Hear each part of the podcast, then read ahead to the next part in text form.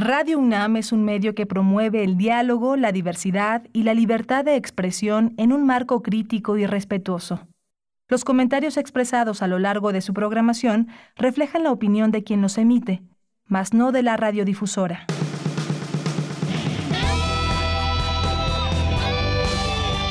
Prisma RU. Relatamos al mundo.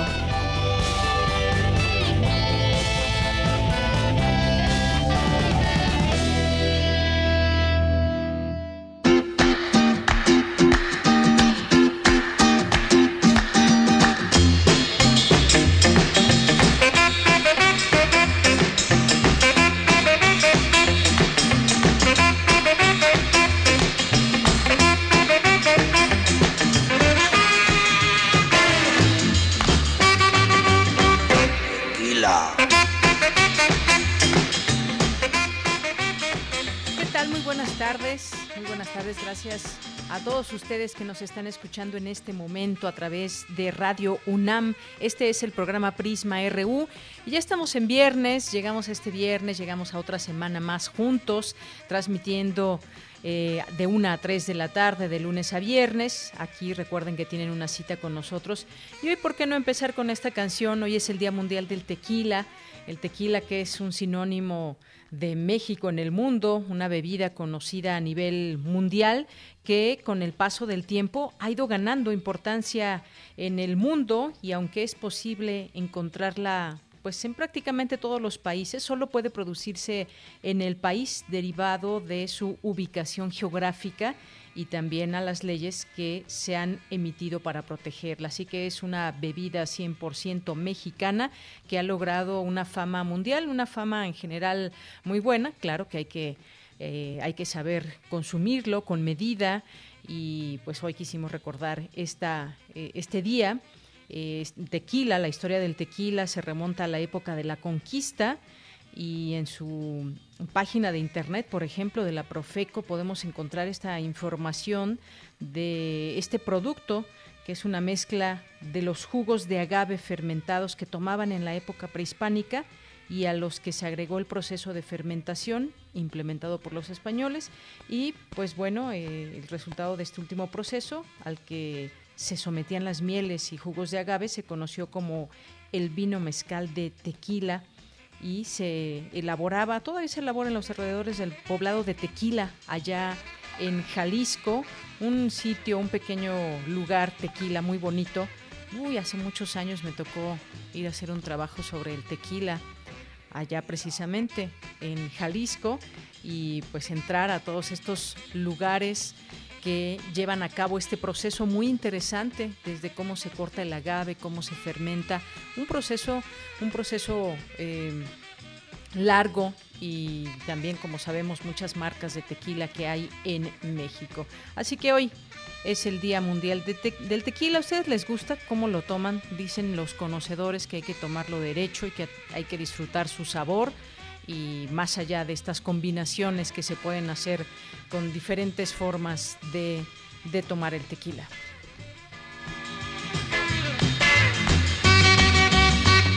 Tequila.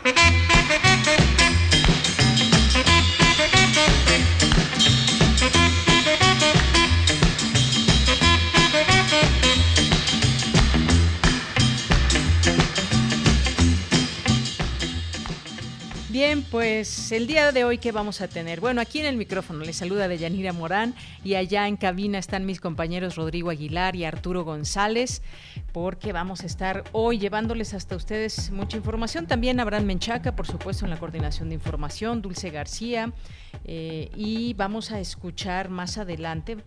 Hoy hay una nota que desvela el Reforma y que comienzan a salir algunos nombres o estos entramados en torno a la corrupción de Odebrecht, un tema que ha sido ampliamente investigado y que en el caso específico de México no se había procedido, no se había dado eh, todo ese seguimiento puntual a esas, eh, eh, pues a esos, esos temas de corrupción y esos moches derivados de esto empiezan a salir algunos nombres y empieza a salir también cómo es que se dio todo, toda esta situación de corrupción. Vamos a platicar de ello con la doctora Fabiola Navarro, que además acaba de sacar un libro justamente sobre Emilio Lozoya y este tema de corrupción.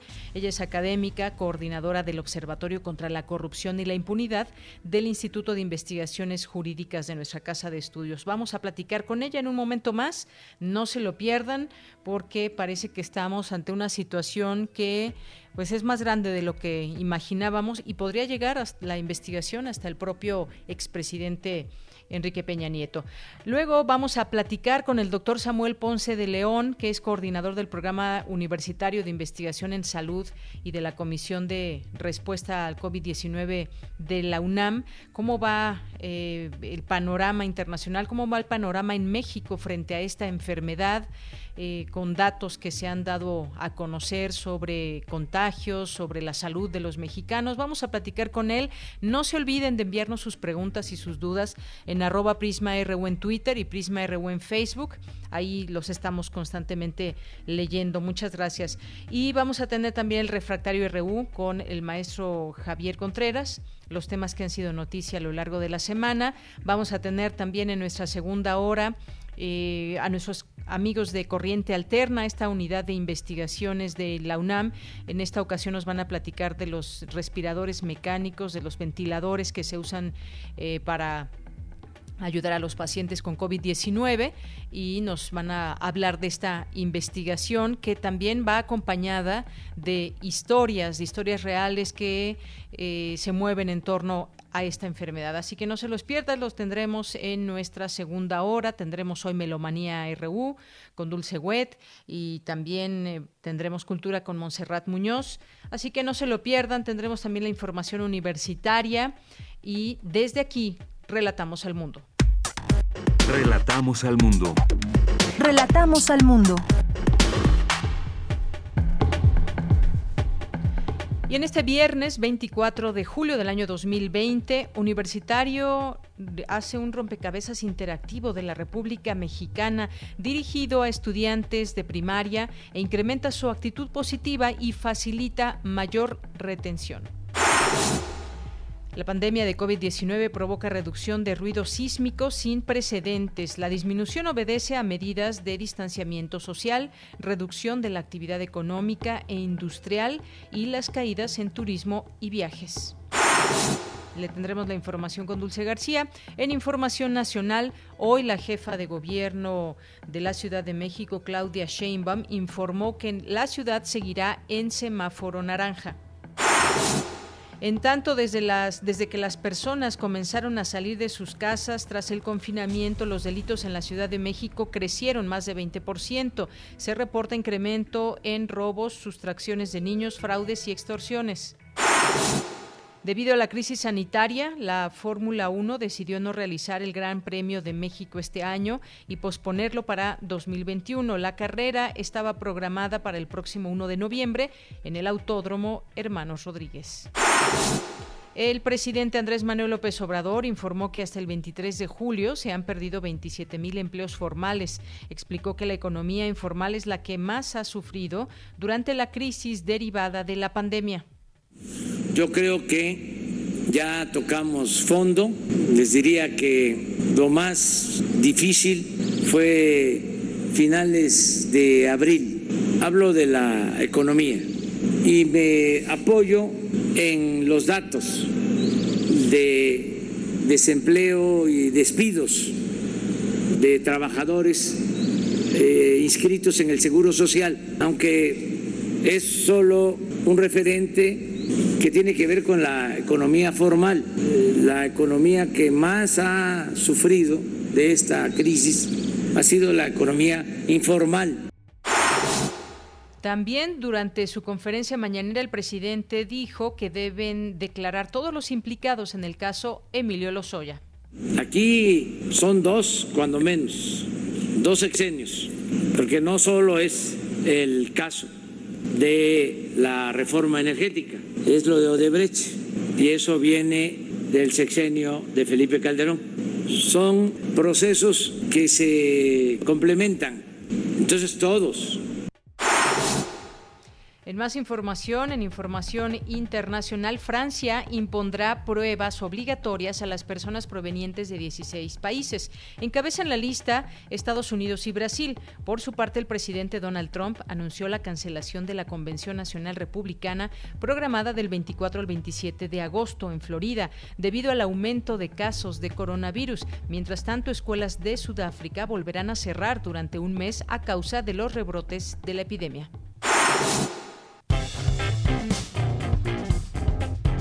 Campus RU.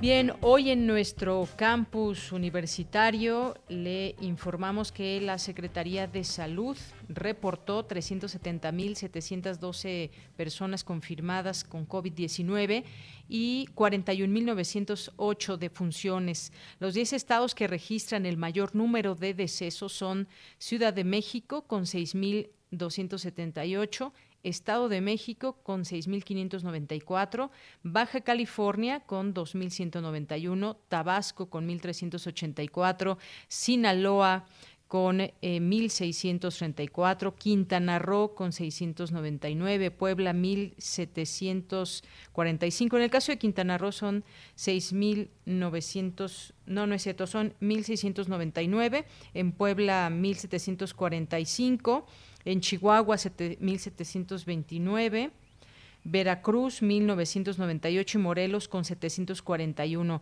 El director general del Centro Nacional de Programas Preventivos y Control de Enfermedades, Rui López, eh, dijo que las enfermedades crónicas como la obesidad y la diabetes han agudizado el impacto de la epidemia en México, pues incrementan dos veces el riesgo de morir por este virus. Vamos a escucharlo.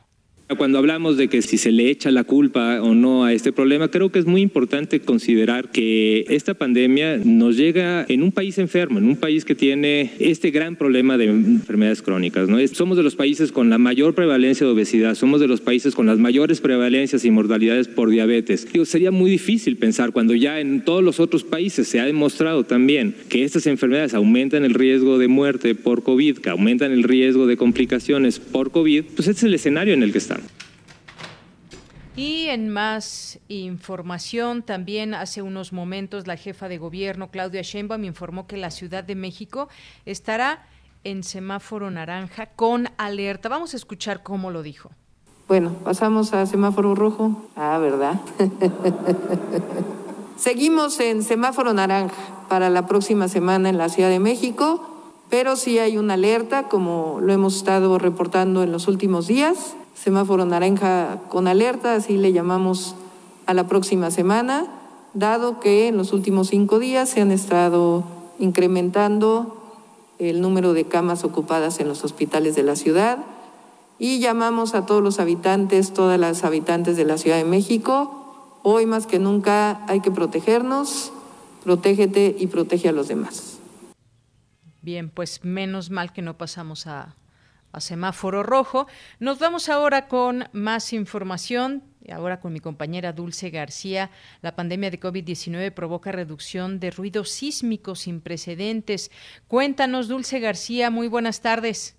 Deyanira, muy buenas tardes a ti al auditorio de Prisma RU. La sismología se enfoca en medir las ondas sísmicas que surgen después de un terremoto. Una de las dificultades que enfrentan estos estudios es que los registros sísmicos de fuentes naturales se contaminan por las vibraciones de alta frecuencia producidas por los seres humanos en la superficie. Esto es el caminar de las personas o el andar de los automóviles, por ejemplo. La industria pesada y el trabajo de construcción también generan ondas sísmicas que se registran en los sismómetros. Obstante, con la cuarentena estos ruidos sísmicos han disminuido. Una investigación publicada en la revista Science, en la que participó el Centro de Geociencias de la UNAM, Campos Juriquilla, ha demostrado que las medidas de confinamiento para combatir la propagación del COVID-19 condujeron a una reducción del 50% del ruido sísmico observado en todo el mundo. Se analizaron datos de ruido sísmico adquiridos durante varios meses y años en más de 300 estaciones sísmicas por todo el mundo. El estudio muestra la reducción del ruido sísmico en muchos países países y regiones, lo que permite visualizar la ola resultante que se mueve a través de China, Italia y el resto del mundo. El periodo de bajo ruido sísmico de 2020 se debe a la reducción de ruido sísmico antropogénico global y prominente que ha sido registrada hasta el momento. Esta investigación ha significado el inicio de una colaboración única que involucró a 76 sismólogos de 66 instituciones en 27 países. Los autores principales del estudio tienen su sede en Bélgica, el Reino Unido, Nueva Zelanda y México. En nuestro país, en el Centro de Geociencias de la UNAM, única entidad mexicana participante en el proyecto. Los investigadores universitarios, el doctor Rafael de Plaen y el doctor Víctor Márquez, contribuyeron con el análisis de datos de México, principalmente de la zona metropolitana de Querétaro, donde el Centro de Geociencias cuenta con una red sísmica urbana de bajo costo. Conjuntar los datos para esta investigación no ha sido sencillo, pues existen miles de estaciones de monitoreo sísmico en todo el mundo y por tanto se requirió de un esfuerzo de equipo para descargar, procesar y analizar la cantidad de terabytes de datos disponibles. Los datos provienen de la comunidad global que incluye redes de monitoreo sísmico de alta gama, así como de sensores sísmicos de ciudadanos, los cuales han sido instalados por individuos y escuelas. Esto deja ver que los efectos ambientales del confinamiento debido a la pandemia son amplios y variados e incluyen la reducción de emisiones en la atmósfera, la disminución del tráfico y la contaminación acústica que afectan a la vida silvestre. Esta es la información. Muy buenas tardes.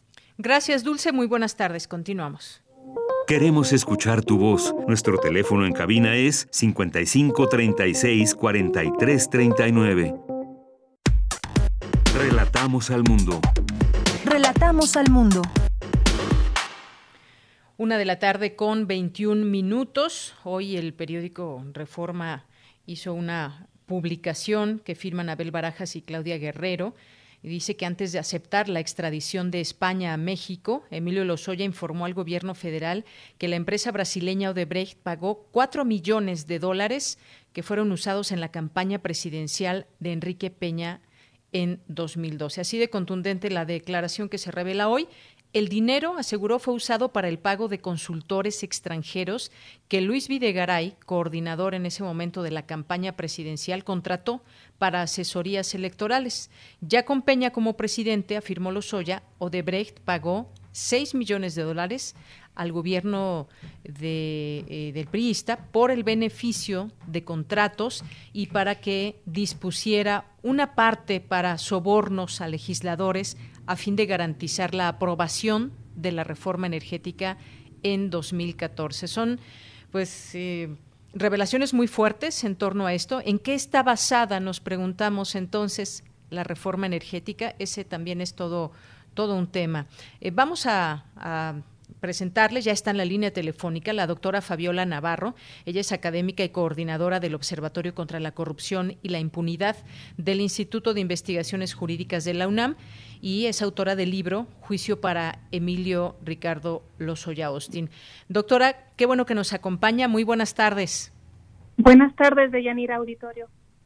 Doctora, pues ya, ya daba este preámbulo de estas declaraciones que eh, supuestamente dio eh, bueno, que ya reveló estos eh, nombres y el entramado por parte de Emilio Lozoya. ¿De qué estamos hablando? ¿De qué magnitud sería ese tema de corrupción que ha trastocado a México y que estaremos por conocer? Estamos en ese, en ese tránsito de las investigaciones y lo que en su momento tendrá que declarar o dar a conocer la, la Fiscalía. ¿Es así de grande como se imaginaba? Es, es muy grande. Durante los últimos años se ha documentado la participación del señor Lozoya en diversos escándalos de corrupción, de manera que sorprende que a siete días de que él regresó al país después de ser requerido para responder penalmente de estas primeras acusaciones, todavía no contemos con información oficial de la Fiscalía. Toda esta conversación pública en la que ahora estamos de revelaciones, eh, de montos, de nombres, eh, tiene como, tiene un origen desconocido. De manera que lo primero que diría es que eh, no cabe duda que estamos frente a un asunto muy grande, complejo, complejo porque hay, habría muchos delitos implicados, muchas personas, muchos años, y y triste que, la información a partir de la cual nos estamos formando un juicio y acompañando la situación del señor Lozoya sea por trascendidos, especulaciones y no por información oficial. Así es, eso es lamentable. Eh, no hay información aún oficial por parte de la Fiscalía. Hoy yo tomaba en cuenta estas revelaciones que hace este periódico eh, de ese modus operandi que eh, se, se habría llevado a cabo en los tiempos de el expresidente Peña Nieto. El exdirector de Pemex, hay que recordar, actualmente enfrenta los delitos de lavado de dinero, asociación delictuosa y cohecho. Eh, preparó un documento. Eh, dice este medio, al que tuvo acceso este medio, donde revela delitos sobre los que tenía conocimiento y con ello tener la posibilidad de acogerse al criterio de oportunidad y así poder sortear las acusaciones que pesan en su contra. Eh, hablábamos el, lunes pasado, doctora, con usted y también dábamos cuenta de una nota que, que, dio a conocer el diario, eh, perdón, eh, la jornada, en torno a que se habría pactado incluso por parte del papá de Emilio Lozoya en todo esto y que con lo negociado a cambio de su testimonio, pues Lozoya aceptó eh, su extradición y ser juzgado en México. Como usted dice, lamentable que no exista información oficial. Se ha tocado también este tema en las mañaneras, pero no se ha dicho nada de manera contundente de parte de la Fiscalía. Así es. Quien tiene a, su, bajo su responsabilidad tanto la situación de la investigación como el cuidado de, del señor Lozoya es la Fiscalía preocupa que sean medios de comunicación o, otro tipo de funcionarios públicos los que tengan ya acceso al expediente y a información que tendría que ser eh, debidamente cuidada. La, el encabezado de esta nota de hoy paga Odebre campaña de Peña de EPN de Enrique Peña Nieto, pues eso ya lo sabíamos. Eso lo sabemos desde diciembre del año 2016 por eso iniciaron eh, las primeras investigaciones en la entonces Procuraduría General de, la, de Justicia. Eso no es ninguna revelación novedosa. No solo eso, ah, existen pruebas, existen testimonios de las personas que directamente pagaron eh, los sobornos y además estas personas proporcionaron datos, cuentas bancarias, nombres, hicieron imputaciones directas en contra del señor Lozoya. De manera que no solamente estamos hablando de indicios, hay pruebas en, expedientes judiciales que ya se concluyeron, que ya son cosa juzgada, que incriminan directamente al señor Lozoya. Por eso me parece que es tan preocupante este manejo tan eh, discrecional, digamos. Así es, del asunto.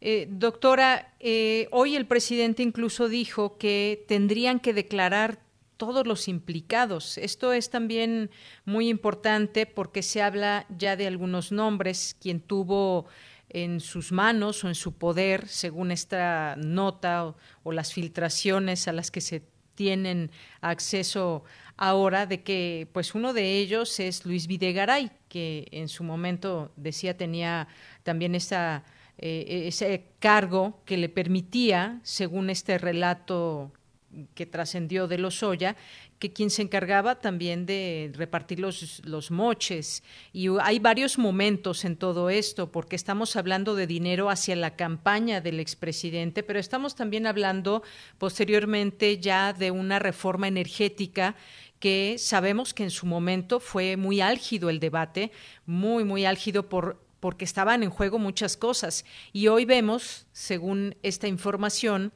que habría eh, muchos que fueron comprados con dinero y obviamente sus votos para que se aprobara una reforma energética. Estamos hablando de un escándalo mayor en todo esto. Eh, Lozoya habría eh, narrado en su reporte que uno de los pactos para recibir el pago de Odebrecht, por ejemplo, ocurrió en Lomas de Chapultepec, es decir, ya está dando algunos de estos detalles y yo decía que pues surge el nombre de Luis Videgaray en todo esto también, entonces coordinador de la campaña de Peña Nieto. Tendrían que declarar y no sabemos cuántos nombres más surjan y sobre todo, doctora, también si se puede o no recuperar esas grandes sumas de dinero. La única vía posible para saber qué fue lo que pasó y la única vía que se apega al sistema jurídico y al estado de normas que nos hemos dado es la, el inicio de un juicio ordinario.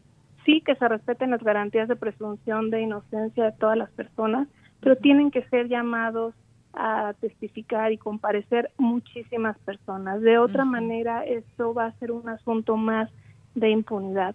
En el libro que, que hicimos en el Instituto de Investigaciones Jurídicas, eh, describimos cómo es imposible que solamente el director de esta empresa haya actuado solo por el volumen por los, de los montos y por la forma en que se organiza la paraestatal, que es eh, cuya máxima autoridad es el Consejo de Administración, uno de los lugares era ocupado por el secretario eh, Videgaray, es imposible que ellos no hubieran tenido conocimiento. Y no solamente eso, hay dictámenes, hay informes eh, de conclusión de revisiones de la Auditoría Superior de la Federación que, que, indican eso, que, que el Consejo tuvo administración, se trataba de operaciones millonarias.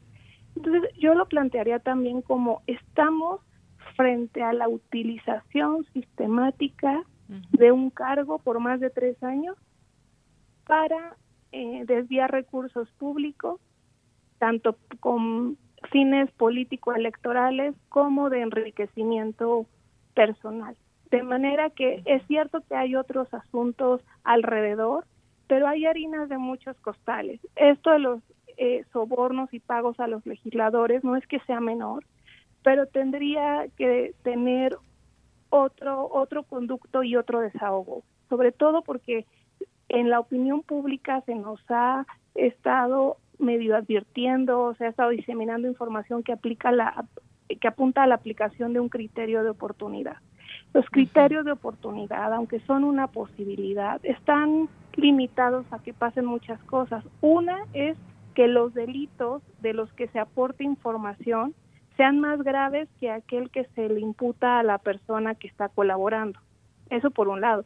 Por otro lado, también la participación del colaborador tiene que ser menor de, la, de las personas que está imputando. O sea, tiene que haber un beneficio para el Estado. En este caso, en mi opinión, aunque ese, esos señalamientos son muy importantes, tienen que tener otro, otra línea de conducción. porque ¿Son sobornos? O hay imputación de que fueron sobornos, pero también es un soborno el que se le el que un particular eh, le puede pagar a un funcionario del Estado, este, por ejemplo, un policía de tránsito, un agente de ventanilla, y no tienen la misma gravedad. Eh, de manera que sí creo que eh, hay que insistir en la importancia de que esta información provenga de fuentes oficiales, porque estamos dando por cierto que el señor Lozoya dijo lo que se dice que dijo, pero sin saber ante quién lo dijo, ni dónde consta lo que dijo, ni a quién se lo dijo. Exactamente, ese es el punto, porque incluso dijo haber informado de estos movimientos tanto al expresidente como a Luis Videgaray, pero ¿dónde consta? ¿Dónde, dónde se puede constatar por parte de los medios de comunicación, por parte pues de la opinión pública, de también pues muchos abogados que estarían interesados también en conocer cómo se da ese trámite. Hay caminos y entendemos que es una pieza clave, importantísima, que incluso se debe de cuidar por toda la información que posee. Se ha hablado incluso de videos y todo este material no sabemos eh, bajo el resguardo de quién está en este momento. No sabemos con qué palabras o cómo se expresó ya o no Emilio Lozoya, eh, proveniente de, España. Es decir, hay situaciones que en este momento todavía están eh, al aire y pues en esos trascendidos se ha hablado de mucho dinero y de cantidades de 6 millones de dólares, por ejemplo, luego de que Odebrecht hubiera obtenido un contrato de 3 mil millones de pesos por realizar obras en la refinería de Tula Hidalgo. Es decir, el tema nos va llevando a muchos momentos, no solamente eh, durante la campaña, sino durante el sexenio de Peña Nieto. Así es, y hay que irle sumando otros tantos. 2000 144 millones aproximadamente que se habrían desviado por conducto de la Universidad Autónoma del Carmen en el mecanismo eh, conocido como la estafa maestra, las asignaciones también de contratos de manera indebida a OHL para retorno de pago de sobornos. Eh, por eso decía que este asunto, confirmando contigo que en efecto es, es, es enorme porque sería la utilización permanente de un cargo público de la mayor importancia y trascendencia y la utilización eh, de un presupuesto millonario para fines distintos a los cuales se tuvo que haber aplicado. Y el daño a Pemex también está documentado y, y bueno, creo que es, eso por sí solo justifica por qué es un asunto de interés nacional tan relevante y por qué necesitamos tener información para podernos formar una opinión eh, en donde también haya certeza eh, jurídica de que las cosas se están haciendo como la Constitución y las leyes penales prescriben que se tiene que hacer. Muy bien. Bueno, otro de los nombres que también sale es el de David Penchina, que sería el enlace designado eh, por los Pinos en su momento eh, entonces presidente de la Comisión de Energía del Senado, pues estamos frente a una situación muy grave, muy grande, sobre todo donde estaríamos por conocer nombres, cargos en su momento, no solamente hasta donde sabemos gente eh, cercana o priistas, sino también personajes de otros partidos, como el caso del Partido Acción Nacional, pero todo esto estará por conocerse. La verdad es que es un caso muy interesante y apenas me parece que estamos eh, frente a la punta del iceberg. Doctora, seguiremos platicando este tema. Ojalá que podamos eh, seguir también conversando con usted sobre esto en los próximos días. Por lo pronto, muchas gracias. Con todo el gusto. Buenas tardes. Gracias, doctora. Muy buenas tardes.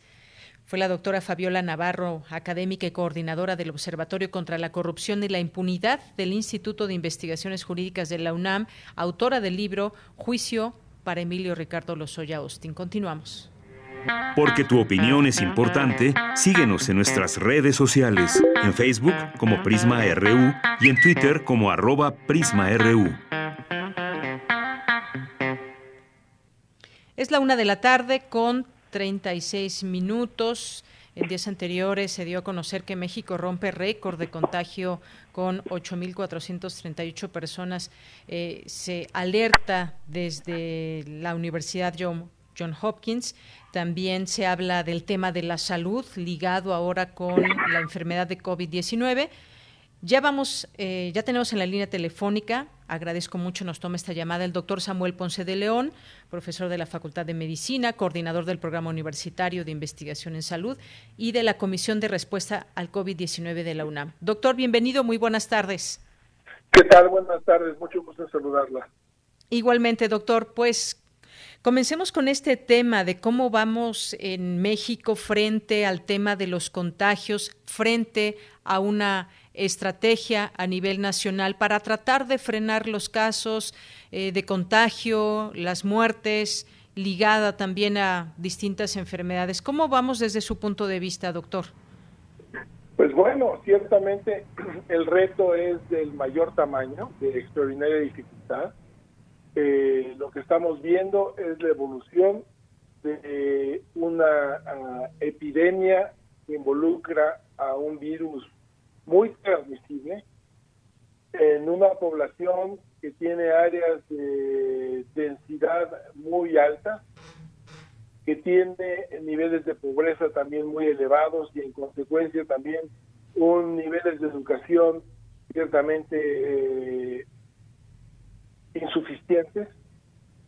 Y también simultáneamente una articulación de las instrucciones de salud pública eh, que no han tenido el suficiente efecto mediático y el impacto en la población que debieron de haber tenido. ¿Qué es lo que estoy tratando de decir? Básicamente que la educación no está escuchando los mensajes que da el subsecretario de salud y en general las instituciones de salud pública. Porque las medidas están ahí, eh, se ha eh, hecho un gran énfasis, se ha repetido eh, una y otra vez cuáles son las medidas para evitar la transmisión del virus. No es algo complicado. El virus es una partícula que viaja en gotas respiratorias, puede quedar en algunas nubes de microgotas y para evitarlo uno tiene que mantener distancia, tiene que mantener la higiene, tiene que mantener la etiqueta respiratoria, tiene que usar cubrebocas permanentemente en presencia de otras personas eh, y desde luego si se siente uno infectado o enfermo con cualquier malestar no salir de su casa. Esto realmente sería una contención muy efectivamente para la transmisión, pero no lo estamos haciendo. Como consecuencia estamos viendo tasas de transmisión altas, estamos viendo oh, un incremento nuevamente en la demanda hospitalaria y pues es como evoluciona la enfermedad en países eh, que tienen estas características como México, en donde también vale la pena destacar que venimos de décadas eh, una progresiva de pauperación de, de infraestructura sanitaria, entonces tenemos insuficiencia de camas, tenemos insuficiencia de terapias intensivas, insuficiencia de médicos, insuficiencia de instituciones que puedan llevar mensajes correctos de eh, salud pública. De, en esencia, yo diría que todos estos factores son los que se interactúan y resultan en las tasas de transmisión que vemos y que vemos que crecen, además vale la pena destacar, porque estamos haciendo también más pruebas a nivel nacional. Entonces se identifica más la transmisión. Ha habido una transmisión intensa en el país desde hace varios meses. No era tan visible, básicamente eh, porque no hacíamos un gran número de pruebas. Hoy las hacemos, es más visible. Eh, anteriormente la medida era únicamente la mortalidad y la ocupación hospitalaria. Hoy tenemos adicionalmente un mayor número de pruebas. Se configura un poco mejor el perfil de la epidemia, pero en esencia pues vamos transitando con las dificultades que imponen necesariamente nuestra infraestructura.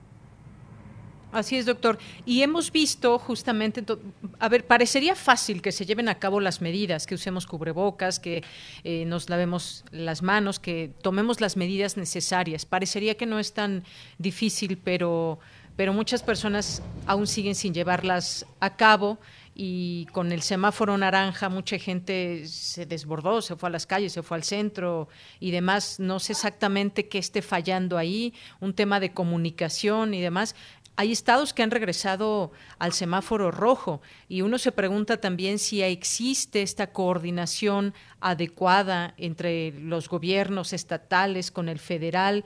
Eh, hablaba usted de, también de en su momento de olas de rebrotes que pueden que pueden haber y que justamente nos harían cambiar de semáforo. Por lo pronto en la ciudad se mantiene naranja, no podemos cambiar aún a amarillo por las condiciones eh, que hay de contagios y de ocupación hospitalaria. Sí, bueno, claramente, eh, desde luego podemos tener una visión que pretende unificar lo que ocurre en todo el país, pero es algo extraordinariamente general. Tenemos que ir a regionalizar la, perspectiva, a llevarla a nivel estatal, incluso municipal. Eh, en el caso del área conurbada de la Ciudad de México, de la Ciudad de México y los municipios aledaños, eh, vale la pena decir que las tendencias y han sido más o menos estables hacia la disminución de la transmisión y también a alguna disminución en el número de casos. Esto tiene fluctuaciones y estas fluctuaciones dependen básicamente de cómo se moviliza la gente. Es lo mismo que tiene que ocurrir en cada una de las diferentes regiones, ciudades principalmente, eh, con alta densidad, para tratar de llevar una vigilancia y un control de, la transmisión. Efectivamente decía que esto que parece fácil, finalmente al momento de aplicarlo no resulta tan sencillo. Y es absolutamente cierto. Empezaba yo diciendo que tenemos un muy alto nivel de pobreza en el país. No sabemos exactamente cuánta gente tiene acceso a poder mantener una higiene continua en sus manos, cuánta gente puede mantener la distancia, ciertamente no lo pueden eh, a nivel del transporte urbano en prácticamente cualquiera de las ciudades grandes del país.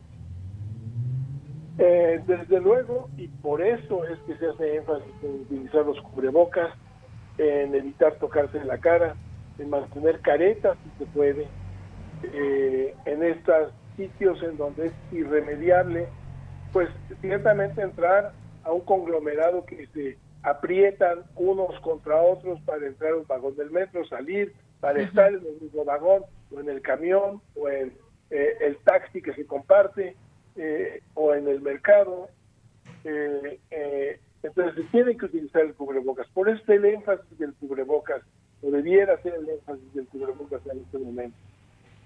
Pero son todas estas medidas que en conjunto permiten limitar la transmisión. Y sí, efectivamente, tenemos que reconocer que en el país un alto porcentaje de la población difícilmente puede cumplir con todas estas recomendaciones. Sin embargo, hay que tratar de articularlas de la mejor manera para disminuir los riesgos. Eh, entendiendo que los niveles de pobreza son muy altos, si el mensaje es suficientemente claro, la gente podría decir, no, no salgo, trato de evitar ir a estas horas al mercado, aviso que estoy enfermo para ir al trabajo. Eh, sin embargo, finalmente esto yo creo que no es introyectado correctamente, por lo menos hasta el momento, en un alto porcentaje de, la población. Sí, simultáneamente, sí. sí. Sí, no me decía simultáneamente. Simultáneamente hay eh, eh, una tendencia en un alto porcentaje de la población, no solo en México, también en, Estados Unidos, eh, en algunos países de Europa, desde luego en toda Latinoamérica, en donde hay un pensamiento mágico, en donde, y no sé si sea mágico la palabra correcta, para describir en estas gentes donde no creen en el mensaje que se da, porque siguen oyendo de personas que terminan con desenlaces fatales y que dos meses antes habían exclamado, es que esto en realidad yo no creo que exista. En, consecuencia, no tomo precaución. Eh, y no es eh, extraordinario y relativamente común todavía, por sorprendente que parezca. Así es. Eh, doctor, también pudiera haber una cifra, bueno, sabemos que no hay cifras exactas en el mundo.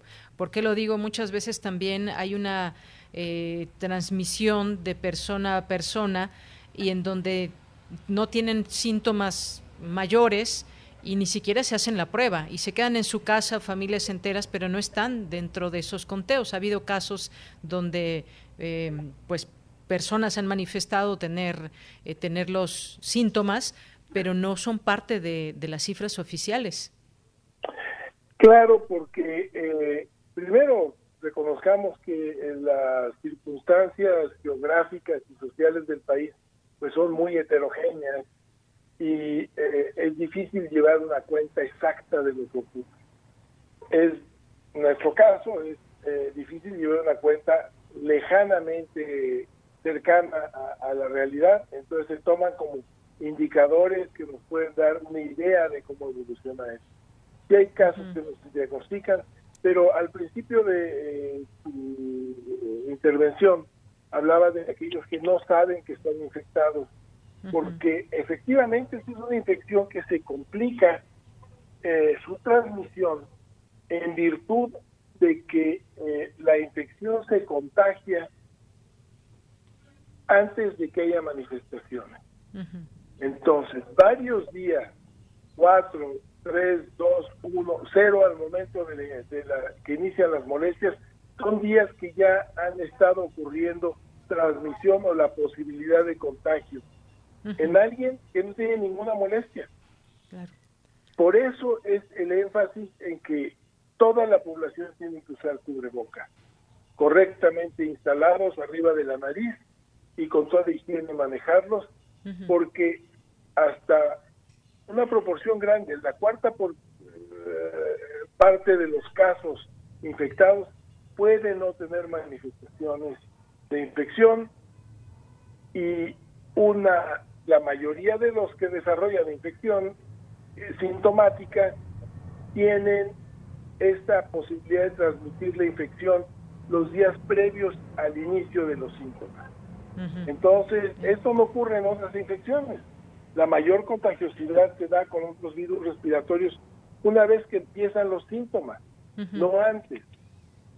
Bien, eh, y esto implica un grado de dificultad muy importante en términos de contención de la transmisión y por eso el énfasis en el cubrebocas. Así es. Bueno, por último, doctor, no sé si quiere hacer algún comentario sobre ese tema de, pues, de la vacuna, cómo va. Sabemos que también en la UNAM, la UNAM está participando. Hubo un anuncio también del canciller Marcelo Ebrard de que, pues, México está teniendo esa participación importante y parecería que lo que nos queda es esperar la vacuna y mientras tanto, pues, con las medidas necesarias que ya debemos saber y hacer todos. Así es, tenemos estas medidas de intervención eh, en salud pública, las acabamos de repetir, no voy a reiterarlo, eh, y eso es eh, el esfuerzo número uno en donde tiene que participar toda la población. Todos somos responsables de nosotros mismos, pero también somos responsables de no contagiar a los otros. Y esto tendría que ser efectivo desde la más alta cúpula política del país hasta la población general en todo el territorio. Eh, por un lado. Por otro lado, solo, además de esto, las otras dos intervenciones que pueden modificar la evolución de la epidemia son, uno, efectivamente las vacunas y dos, los tratamientos. Si disponemos de un tratamiento eh, efectivo en los próximos meses, nos permitirá realmente reducir el impacto de la infección en la población en general somos capaces de encontrar algo efectivo que se pueda distribuir y administrar eh, con relativa facilidad, no diré que fácilmente. Pero el otro tema son las vacunas, en donde hay, eh, por primera vez en la historia, evidentemente es de esperar ante los desarrollos con los que hoy contamos, un muy acelerado número de eh, avance en los proyectos que se están realizando y hay prototipos que están haciendo ensayos clínicos eh, y efectivamente México está aportando una cuota de conocimiento y de esfuerzo en este sentido. La universidad destacadamente eh, tiene una variedad de proyectos en colaboración con muy diversas instituciones, con el Instituto Mexicano del Seguro Social, con el Instituto Politécnico Nacional, con empresas privadas, con otras universidades. Entonces, eh, es un esfuerzo grande. Eh, esperamos, ojalá, que tengamos resultados en el corto plazo. Eh, así que todos los esfuerzos que se puedan agregar a esto serán importantes. porque las vacunas que van en la punta ahorita seguramente esperamos que todas tengan éxito, pero también sabemos que no todas lo van a tener. Sea por problemas de eficacia, por problemas de producción, por problemas de toxicidad o efectos colaterales. Entonces tendremos que tener todas las, el mayor número de propuestas en la mesa para poder eh, disponer de las mejores lo antes posible. Así es, estaremos atentos a todo esto. Doctor Samuel Ponce de León, muchas gracias por estar con nosotros en Prisma RU de Radio UNAM. Mucho gusto, felicidades y saludos a todos. Gracias. Y igualmente. cubrebocas, por favor. Claro que sí, doctor, lo prometemos. Buenas tardes. gracias. Doctor Samuel Ponce de León, coordinador del Programa Universitario de Investigación en Salud y de la Comisión de Respuesta al COVID-19 de la UNAM. Continuamos. Relatamos al mundo. Relatamos al mundo.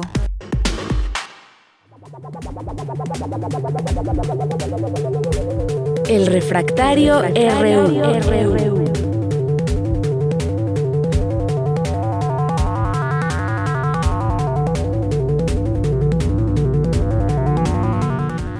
Bien, pues en el refractario del día de hoy hablaremos sobre los movimientos del gabinete, la renuncia del secretario de Comunicaciones y Transportes, sobre los sobornos a panistas por parte de Odebrecht o de funcionarios mexicanos, cosas que revela supuestamente Emilio Lozoya, y la reforma al sistema de pensiones. Ya está en la línea telefónica el maestro Javier Contreras, maestro en Derecho y profesor de la Facultad de Derecho y la FESA Catlán. ¿Qué tal, Javier? Buenas tardes, bienvenido.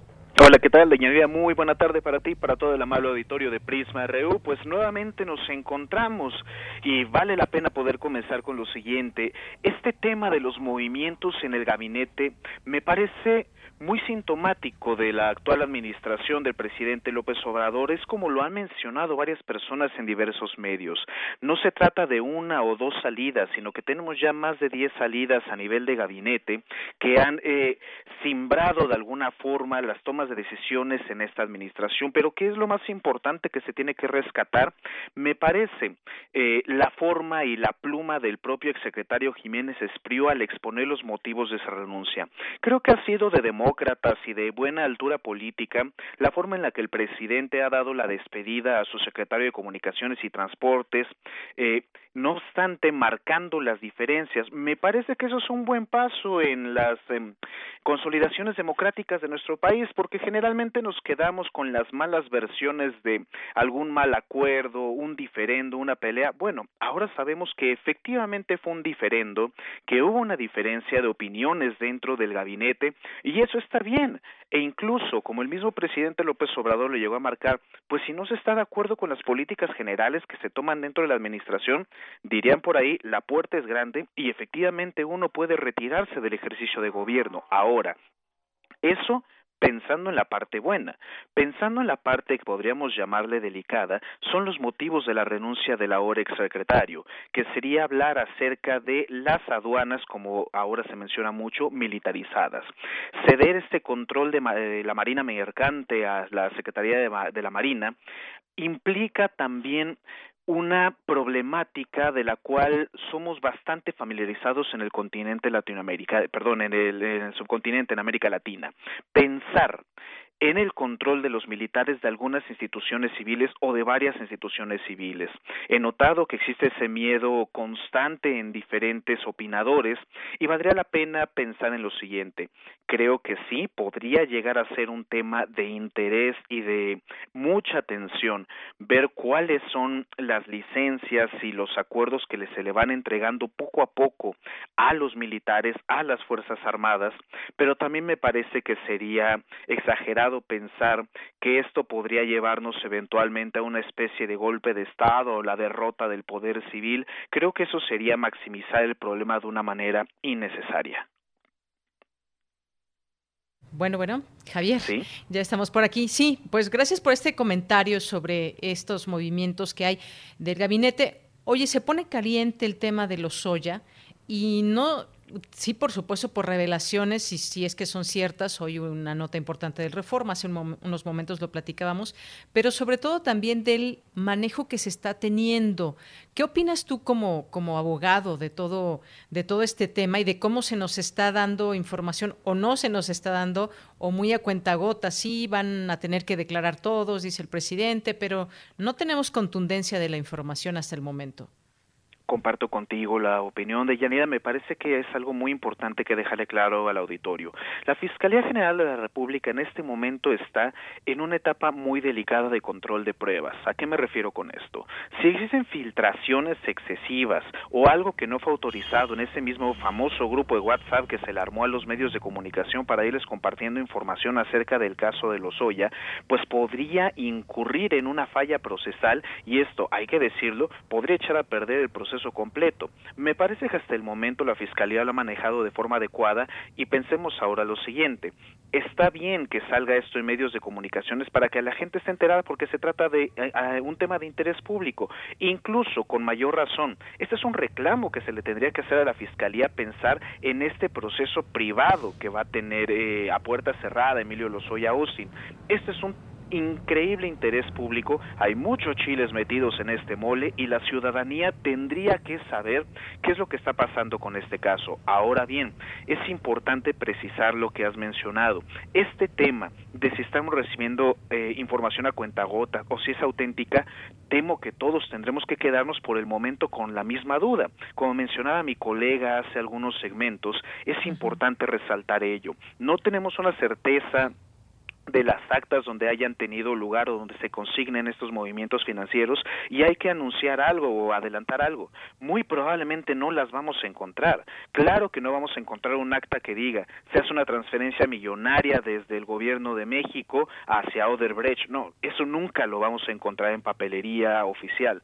Lo que sí podremos encontrar van a ser intrincadas que intrincados esquemas eh, para poder eh, de, distribuir estos recursos públicos hacia estos fines tan mal habidos. Es muy importante que las investigaciones se lleven a cabo con la discreción correspondiente, por supuesto, para no afectar las pruebas, pero también resulta de vital importancia que la ciudadanía, que los medios de comunicación, que los periodistas tengan acceso a la información pertinente para mantener informada a la ciudadanía. Muy bien. Oye, eh, por último, Javier, tenemos un minuto. La reforma al sistema de pensiones, ya hemos hablado en este espacio también, pero una asignatura pendiente que tenía el Estado, esto sin duda, pues ha sido una buena noticia para, para muchos trabajadores. Sí, por supuesto que sí, Deyanira. Me parece que esta tendría que ser la buena noticia de la semana y probablemente de lo que se lleva también de administración en el tiempo del presidente López Obrador. Es una gran noticia y una, digo todavía yo, asignatura pendiente, porque a pesar de que es bueno lo que ha ocurrido, no es suficiente. Pensar en la reducción del tiempo de cotización de las y los trabajadores es una gran noticia. Pensar en el aumento de las eh, aportaciones por parte de los patrones es una fantástica noticia. Valdría la pena reconsiderar y les comparto un dato. En temas de percepción, eh, resulta que las personas, de acuerdo con el Centro de Estudios Espinosa Iglesias, que ganan más, son las que menos dispuestas están a contribuir con impuestos y por esto pasan también varios patrones. No por eso digo todos, al contrario, hay muchos que son perfecta y abiertamente solidarios y que estarán de acuerdo con esta reforma al sistema de pensiones. Ahora bien, esto no significa tampoco echar las campanas al vuelo, porque la carga impositiva de todo esto puede caer sobre los trabajadores dentro de 20 años. Entonces, aquí es un juego muy delicado de las finanzas públicas para mantener un esquema de mexicanas y mexicanos productivos que puedan hacer las aportaciones correspondientes una vez que se vayan saliendo del mercado productivo aquellas personas que ya están próximas a obtener su pensión, en este caso ya garantizada. Porque imagínate, era imposible cumplir ese número de los 25 años cotizados cumplidos para poder acceder a una pensión y aparte mínima. Creo que esta es una buena noticia para las personas próximas a jubilarse y es una buena noticia también para las personas que actualmente ronden entre los 35, 50 años de edad para seguir cotizando en estas semanas para sus próximas jubilaciones. Muy bien. Pues Javier Contreras, maestro en Derecho, muchísimas gracias por estar con nosotros un viernes más, cerrando ahora pues ya también esta semana. Muchas gracias y muy buenas tardes. Muchísimas gracias, Dayanide, para todo el amable auditorio de Prisma RU. Cuídense mucho y que tengan un excelente fin de semana. Igualmente para ti. Hasta la próxima. Adiós. Bien, pues nosotros nos vamos al corte, nos vamos al corte, regresamos con más información aquí en Prisma RU. Prisma RU. Relatamos al mundo.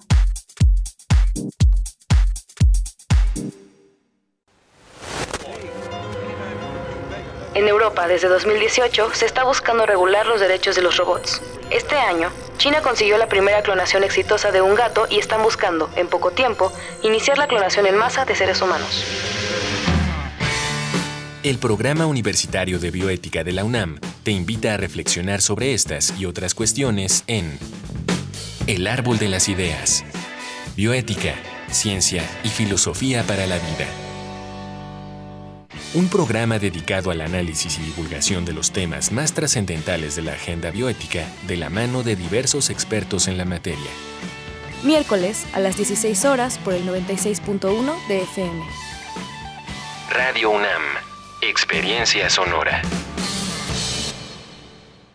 Tu INE te entiende. Tu derecho a identificarte es esencial. Por eso, si tu INE venció el primero de enero de 2020 y no la renovaste, hemos ampliado su vigencia hasta el primero de septiembre de 2020 para que puedas usarla como medio de identificación oficial y realizar los trámites que necesites ante instituciones públicas y privadas.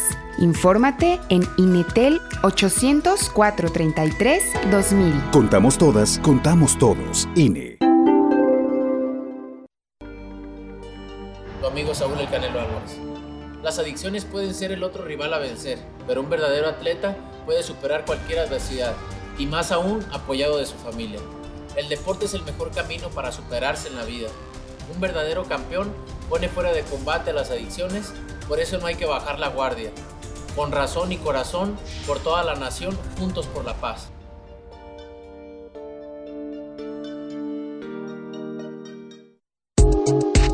La psicología observa al ser humano, sus escenarios y comprende su diversidad. Adentrémonos en ella. Juntos hagamos conciencia, psicología y sociedad. Cuarta temporada. Un programa de análisis y reflexión con Berenice Camacho y los doctores Mariana Gutiérrez Lara, Jorge Álvarez Martínez y Laura Ramos Langurén. Todos los lunes a las 18 horas por el 96.1 de FM y su retransmisión los jueves a las 16 horas por el 860 de AM. O si lo prefieres, escucha el podcast en radiopodcast.unam.mx. Radio UNAM, Experiencia Sonora. La ciencia que somos. La ciencia que somos. Iberoamérica al aire. Descubre la ciencia que está presente en tu día a día a través de cápsulas, reportajes, entrevistas y reportes en vivo. Viernes de 10 a 11 horas por el 96.1 FM. La ciencia que somos. Iberoamérica al aire. Una coproducción de Radio UNAM y las direcciones de divulgación de la ciencia y de las humanidades. Relatamos al mundo. Relatamos al mundo.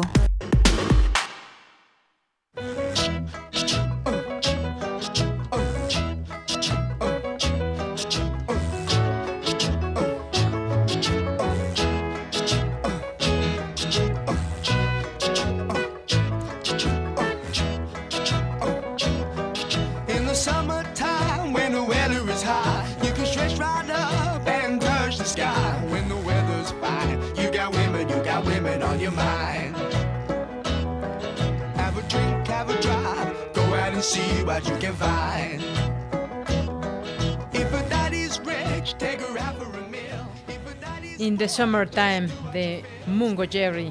¿Y ustedes qué han hecho en este verano? Cuéntenos ante la imposibilidad.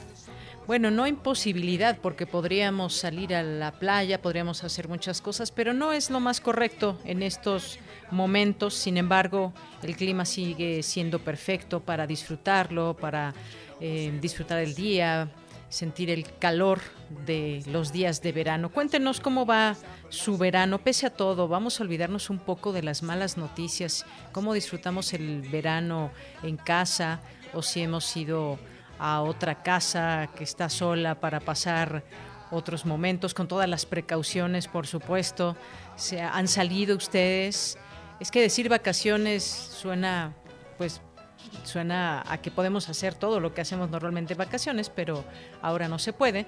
Pero sin embargo siguen siendo momentos de tiempo para muchas personas que están de vacaciones o que están forzosamente con tiempo extra en casa. Pienso en todos los alumnos, en todos los estudiantes, niños, jóvenes que quizás en esta época pues hacían algún algún trabajo, se van de vacaciones con su familia, Ahora, ¿cómo pasa en el verano? Cuéntenos. Escuchemos un poco más de esta canción, In the Summertime.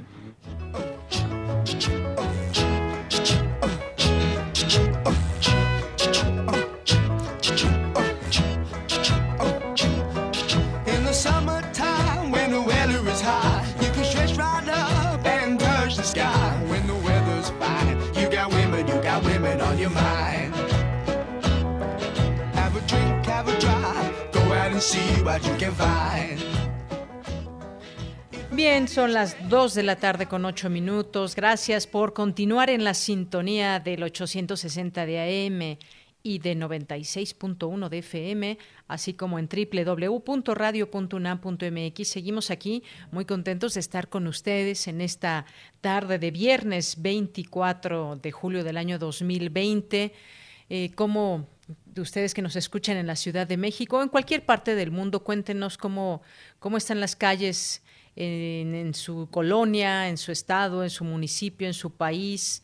Yo les puedo decir desde aquí, desde la Ciudad de México, que suena, suena un viernes tranquilo, plácido, sin mucho tráfico, pero en otras zonas quizás eh, sea más intenso el tráfico en algunas avenidas. Si nos vamos a las avenidas, bueno, ahí nos podamos dar cuenta un poco más de cómo está el tráfico vehicular y las personas que están en la calle. Usen cubrebocas, nos lo acaba de recordar, decir, pedir, solicitar de la manera más atenta el doctor Samuel Ponce de León.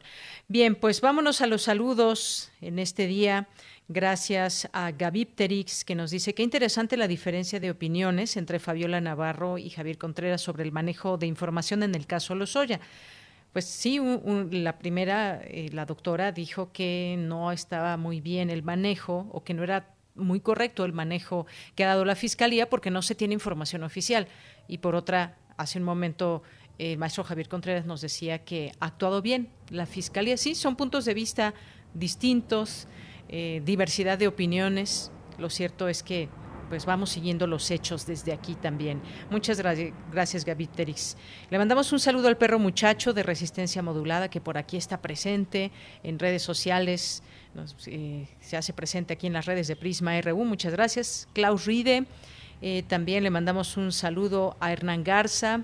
Le mandamos eh, saludos a Alejandro Toledo, a José Ramón Ramírez, que nos dice, estupenda tarde. Un comentario, lo más triste fue observar cómo escaló la corrupción hasta alcanzar a las universidades públicas estatales. Pensar que lo incorruptible en la educación superior por sus fines sociales fue quebrantada por intereses privados. Por intereses privados y por esa voracidad de hacerse de recursos sin trabajarlos, recibirlos como sobornos, como moches, como Em, estoy en el poder y entonces puedo acceder a dinero, eh, a dinero fácil y llenarme las, los bolsillos, comprar propiedades en otras partes del mundo, en México. Es un verdadero cinismo todo esto. Ojalá que se lograra eh, regresar el dinero porque pues lo gastado difícilmente se pueda recuperar, pero quizás las casas, quizás eh, pues las firmas que estarán a quien se le dio tal o cual dinero y seguir el rumbo, el camino que tomó ese, ese dinero. Fueron millones de dólares, miles de millones de pesos. Ante eso estamos.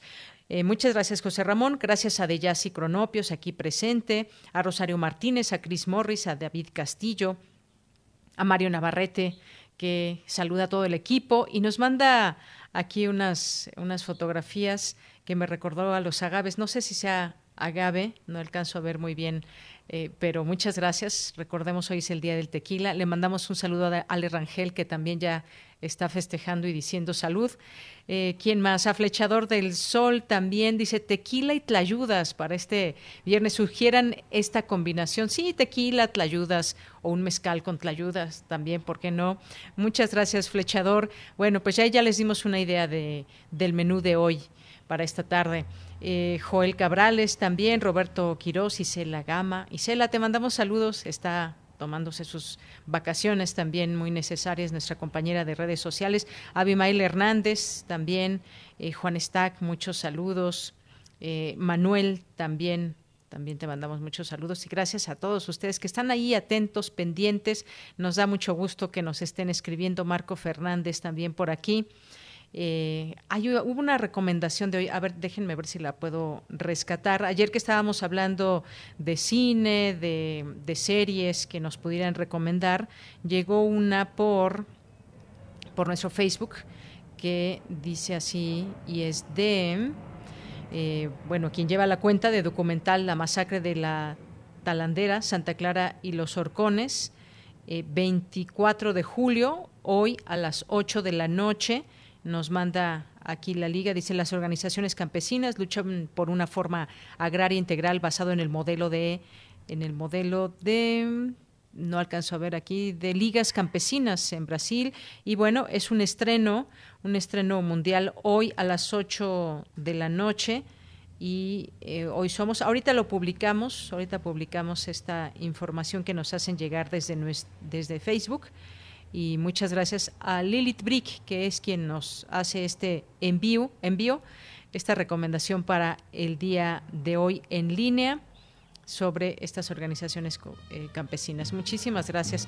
Bueno, pues nos llegó por aquí otra serenata, una serenata de, viernes, otra de las postales sonoras que de pronto hacen presencia también a través de estos, a través de las calles y que se cuelan por los micrófonos de, de Radio UNAM. Ahí si la escuchan la tambora para este fin de semana, pues bueno, ahí escuchamos un poco quizás de lejos. Ahorita Rod nos dirá si se está eh, metiendo este, esta música de la, de la tambora. Y bueno, sí, también hablábamos de las tlayudas, como bien nos recuerda Abraham, que ayer ganaron el concurso de Netflix. Frente, a qué fue? El ceviche peruano y el choripán de Argentina, ¿verdad? Pues ganaron las tlayudas, claro que sí. ante esos platillos yo creo que sí ganan las tlayudas. Así que, pues, enhorabuena y comámonos unas tlayudas, unas ricas y buenas tlayudas. Nos dice Rod que sí se mete más o menos el ruido de la tambora y de esta banda que está en calles de la Ciudad de México. Y pues bueno, nuestra postal sonora del día de hoy, que pues bueno, vámonos ahora ya con información de Dulce García. Vestigios de incendios revelan migraciones planeadas en el México prehispánico. Adelante, Dulce. Deyanira, te saludo con mucho gusto a ti al auditorio de Prisma RU. Los pueblos prehispánicos no migraban solo por guerras, vulcanismo o cambios climáticos, sino también como parte de un ritual que incluía la quema del lugar. Ejemplo de ello es el Cóporo en Guanajuato, sitio abandonado tras un incendio ritual en el año 900 después de Cristo. Así lo revelan estudios de expertos de la UNAM mediante técnicas científicas como el arqueomagnetismo, apto Gogichaichvili, Apto Gogichaichvili, titular del Servicio Arqueomagnético Nacional del Instituto de Geofísica, realiza esta investigación. Él explica cómo fue que obtuvieron estos datos. Los arqueólogos descubrieron la presencia de varios pisos expuestos al fuego. Para poder precisar este evento en particular, se iniciaron entonces los estudios arqueomagnéticos. Una vez de haber tomado las puestas en campo, se realizaron los análisis en nuestro laboratorio del Instituto de Geofísica y Morelia. Fue increíble que nosotros tomamos muestras en niveles estratigráficos diferentes y todos, estrictamente todos, apuntaron a misma edad y se confluye todos a, alrededor de 900 después de Cristo. Por su parte, Carlos Torreblanca, estudiante de doctorado en estudios mesoamericanos de la Universidad Nacional, explica que desde hace tiempo se habían detectado sitios con evidencias de incendios, evidencias como vigas calcinadas y muros quemados, y se creía que se debía a problemas como guerras o tiempos de conflictos. Este patrón se repite en diferentes asentamientos como la quemada en Zacatecas, el Cóporo y Plazuelas en Guanajuato. Ahora, la hipótesis más aceptada sobre la razón para incendiar los edificios argumenta que era para finalizar un ciclo de trabajo en la región, sin que esto tuviera que ver con cambios ambientales o conflictos bélicos. Vamos a escuchar al investigador. Fue un abandono planeado, es decir, no es un abandono súbito de que llegó la guerra y tenemos que salir todos huyendo, o como casos como el Chitle, de Cuicuilco, donde explota un volcán, invade el asentamiento y la gente sale huyendo no, lo que vemos en estos lugares es que les da tiempo de ir planeando la salida. Es un abandono gradual palatino, en el que en el último momento, ya que la gente se ha ido, y los sacerdotes, gobernantes, parece, sacan sus, sus mismos deidades, sus dioses están enterradas, y empiezan a migrar hacia nuevos rumbos, buscan nuevas ciudades y generan el incendio que es lo que estamos encontrando ahora.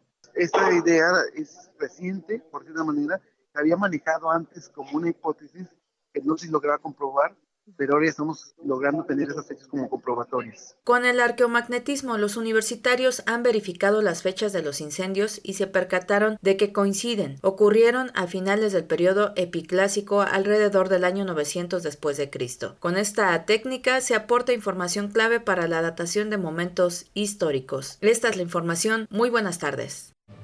Gracias Dulce, muy buenas tardes. Nos vamos ahora al reporte internacional. Las decisiones individuales sobre el COVID-19 son una cuestión de vida o muerte para todos. El reporte es de Radio Naciones Unidas. El director de la Organización Mundial de la Salud pidió a todos los ciudadanos que piensen en sus elecciones diarias sobre el COVID-19 como decisiones de vida o muerte y apeló a la responsabilidad individual para acabar con la pandemia de COVID-19. La pandemia ha afectado la vida de miles de millones de personas. Muchos han estado en casa por meses. Es completamente comprensible que las personas quieran seguir con sus vidas, pero no volveremos a la vieja normalidad. La pandemia ya ha cambiado la forma en que vivimos nuestras vidas. Parte de adaptarse a esta normalidad es encontrar formas de vivir nuestras vidas de manera segura. El doctor Tedros Adhanom Ghebreyesus recordó que mientras el virus siga circulando, todo el mundo está en riesgo, pero se puede vivir de manera segura de acuerdo con el lugar y las circunstancias.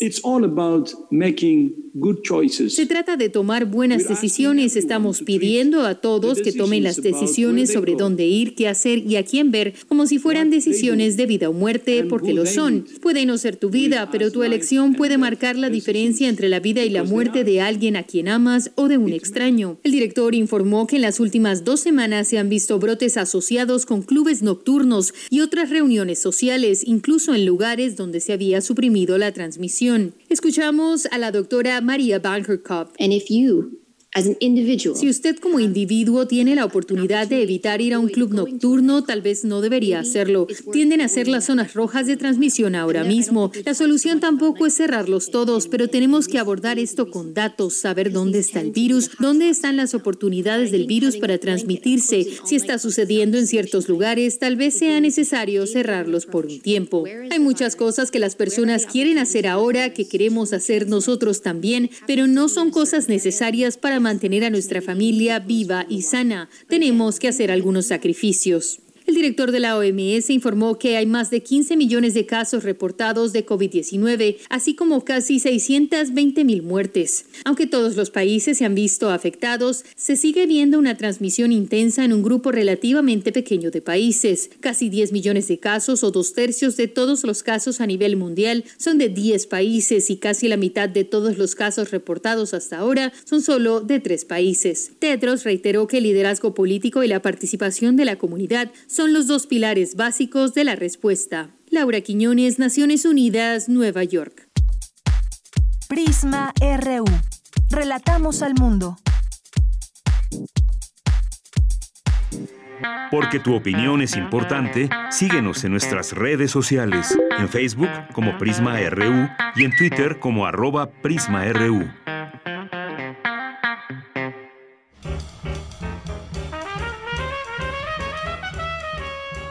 Corriente Alterna. Periodismo veraz y responsable. Un espacio de la Coordinación de Difusión Cultural UNAM.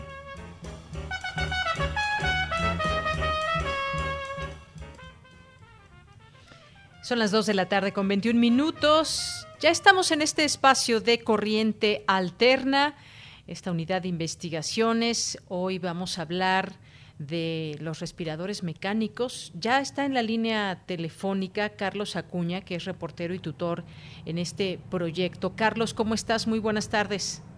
Hola, ¿qué tal? Muy buenas tardes, Deyanira. Pues me da mucho gusto saludarte. Hemos estado siguiendo estas investigaciones de todo el equipo de Corriente Alterna. Cuéntanos hoy de qué, de qué va este tema. Hablaba de los, de los respiradores mecánicos que nos lleva también a conocer historias de, de su uso, de personas que están estrechamente ligadas y que están en la primera línea también en el uso no solamente de estos ventiladores, sino en riesgo ante esta pandemia.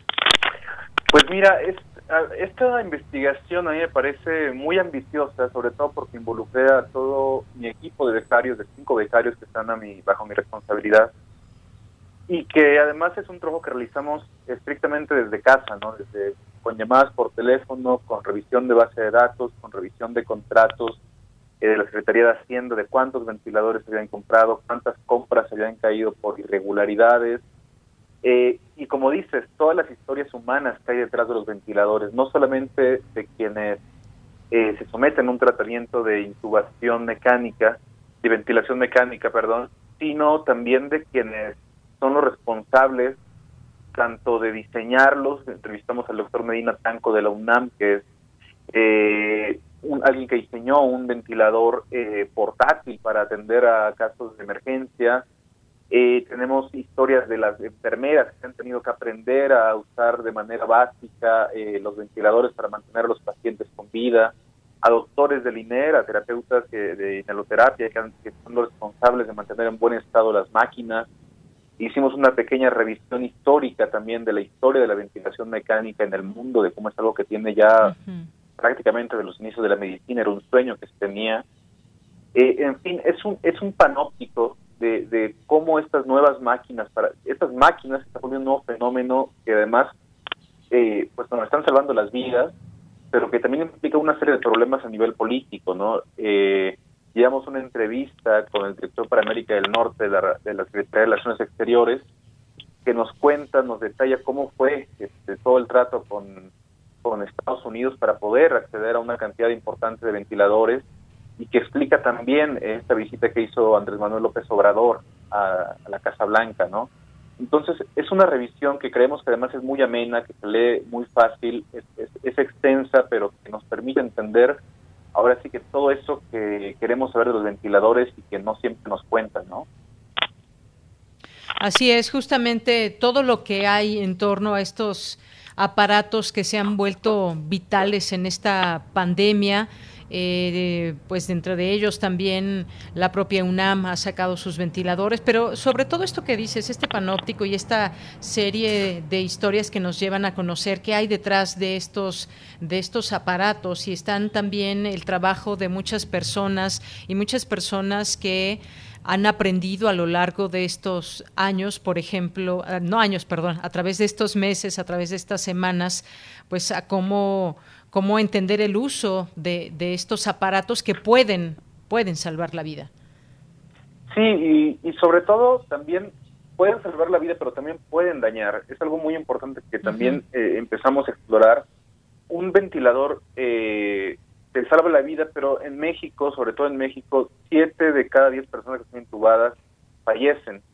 Las que sobreviven también tienen que someterse a una terapia de rehabilitación porque la tráquea, la tráquea queda severamente dañada, el, el tipo de sedante que se usa es, es bastante poderoso y esto generó también un, miedo ¿no? a los ventiladores mecánicos. Este, veíamos la noticia hace unos días de un paciente en Baja California que cuando le avisan que va a ser eh, intubado, él decide huir y se desconecta del equipo que lo mantiene eh, con vida todavía sin ser intubado, un equipo de, apoyo respiratorio, sale a la calle y muere a los pocos pasos, ¿no? Entonces, esto, esta imaginario de los ventiladores como máquinas también, como esta relación violenta que se establece con el paciente, eh, pues ha llegado también a necesitar cierta psicosis, ¿no? Lo veíamos en el Hospital de las Américas en, en Catepec hace unos meses, cuando la gente justo entraba a pedir que, les dejaran ver a los pacientes, ¿no? Porque estaban intubados, estaba todo ese imaginario de las máquinas como, como algo casi malévolo, ¿no?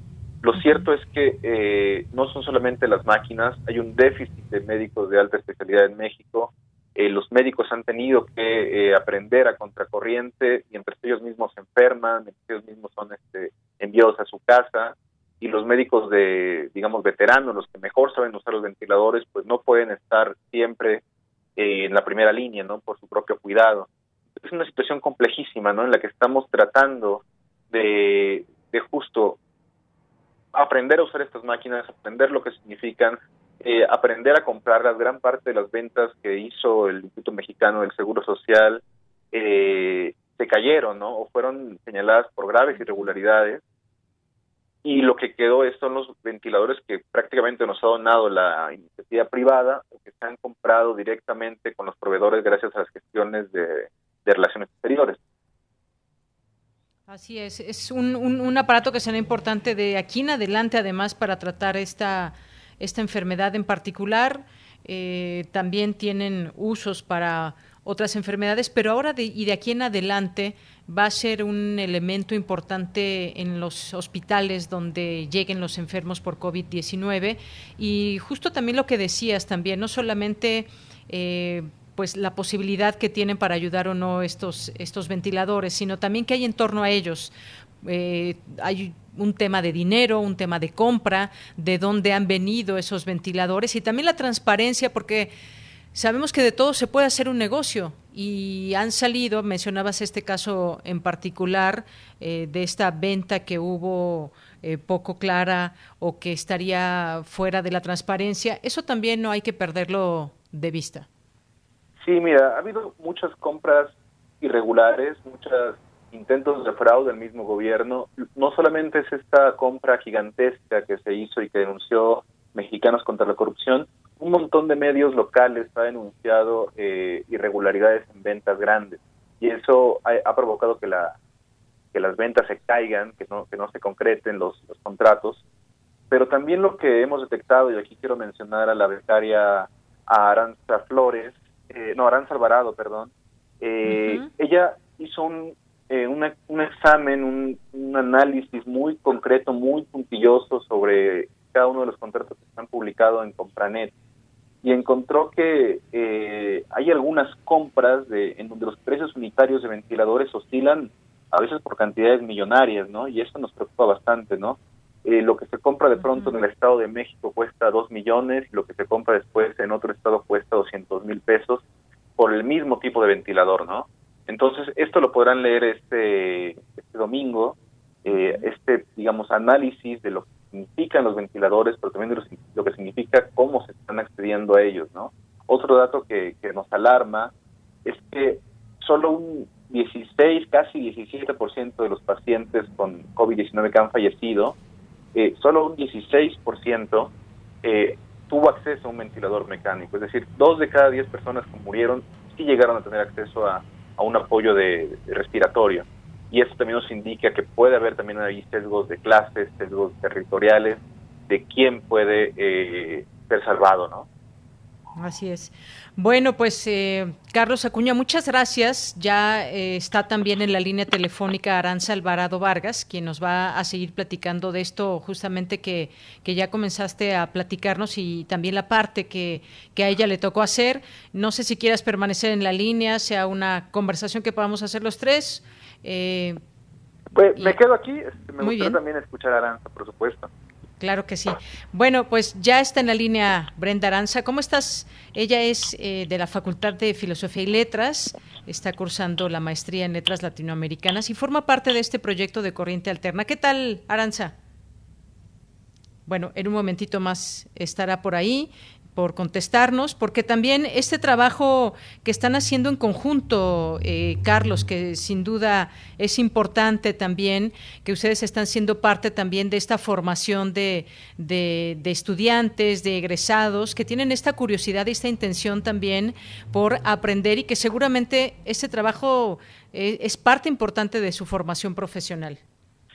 Sí, este, lo interesante de Aranza y de gran parte de los becarios es que eh, muchos no pertenecen a la carrera de periodismo, entonces traen una serie de ideas, una serie de, de, de disciplinas, de herramientas, de prácticas, de puntos de vista del mundo, que la verdad es que los reporteros muchas veces nos van, ¿no?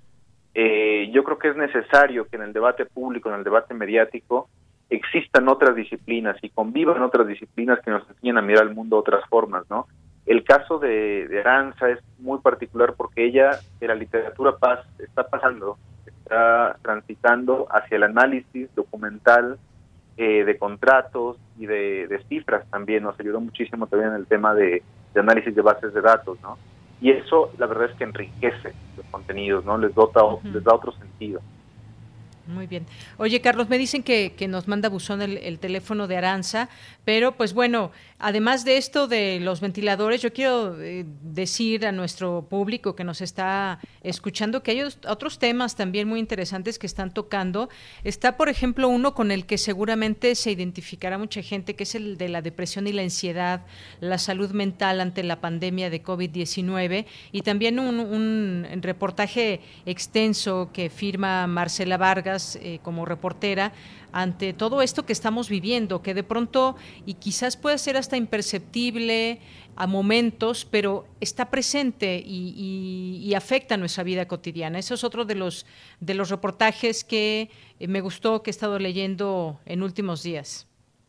Sí, la verdad es que la pandemia nos va a afectar a muchos niveles, ¿no? Por allí decían que la cuarta ola de la pandemia va a ser justo una afección brutal a la salud mental que se va que va a desatar una serie de conflictos emocionales incluso incluso psiquiátricos no eh, otra pequeña crónica que tenemos es este, una becaria Karina Feliciano. Ella se dedica a atender tiene como un como un servicio social se dedicó estos meses a atender eh, personas en situación de crisis.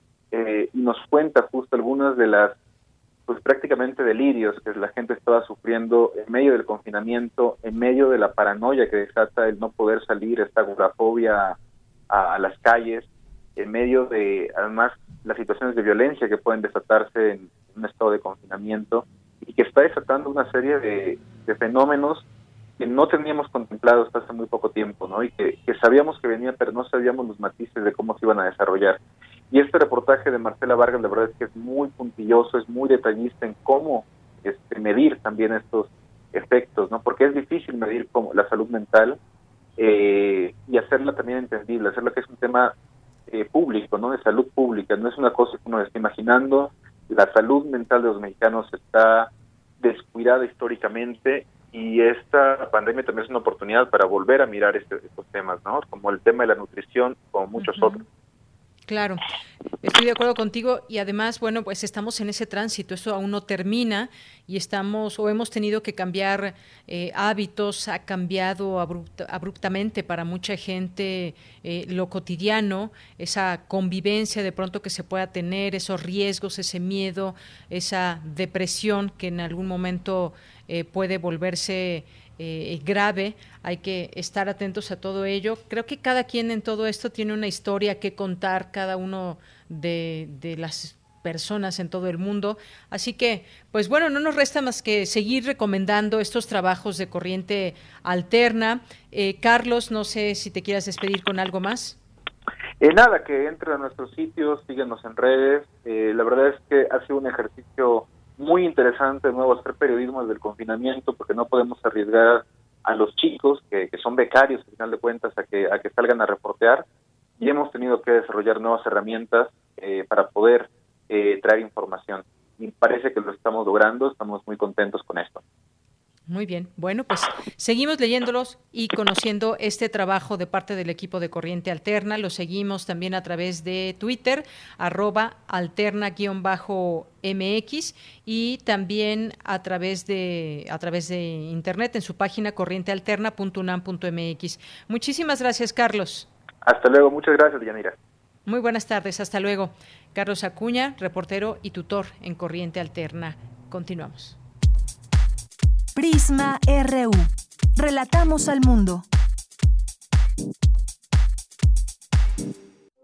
Queremos escuchar tu voz. Nuestro teléfono en cabina es 55 36 43 39.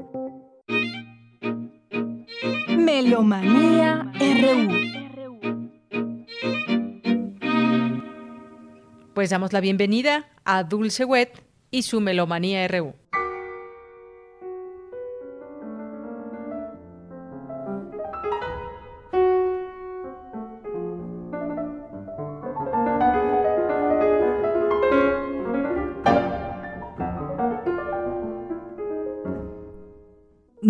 Buenas tardes de Yanira, muy buenas tardes amigos melómanos de Prisma RU.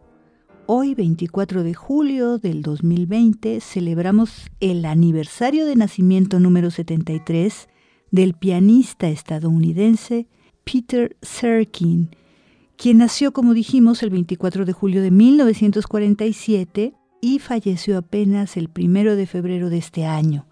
Pianista clásico quien ganó el premio Grammy al nuevo artista de grabación clásico más prometedor en 1966, un año después de haberse graduado del Curtis Institute of Music.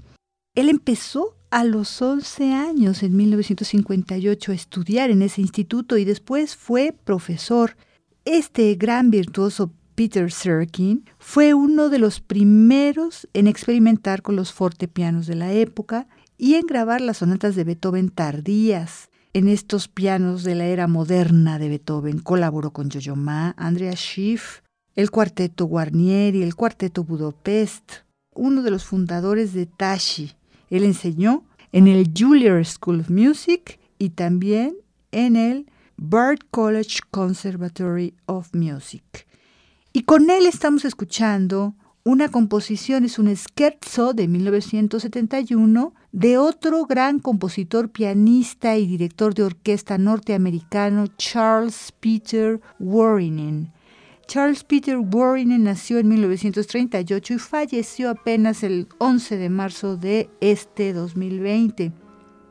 Warren ganó un premio Pulitzer de música clásica contemporánea e interpretó sus obras del siglo XX como pianista y director de orquesta. Tiene 270 obras y con muy diferentes estilos cada una. Warren también fue profesor académico en varias instituciones, incluidas la Universidad de Columbia y la Escuela de Música de Manhattan. Esto que estamos escuchando es de un CD grabado en el 2001 por el sello Naxos en Canadá. Peter Serkin al piano.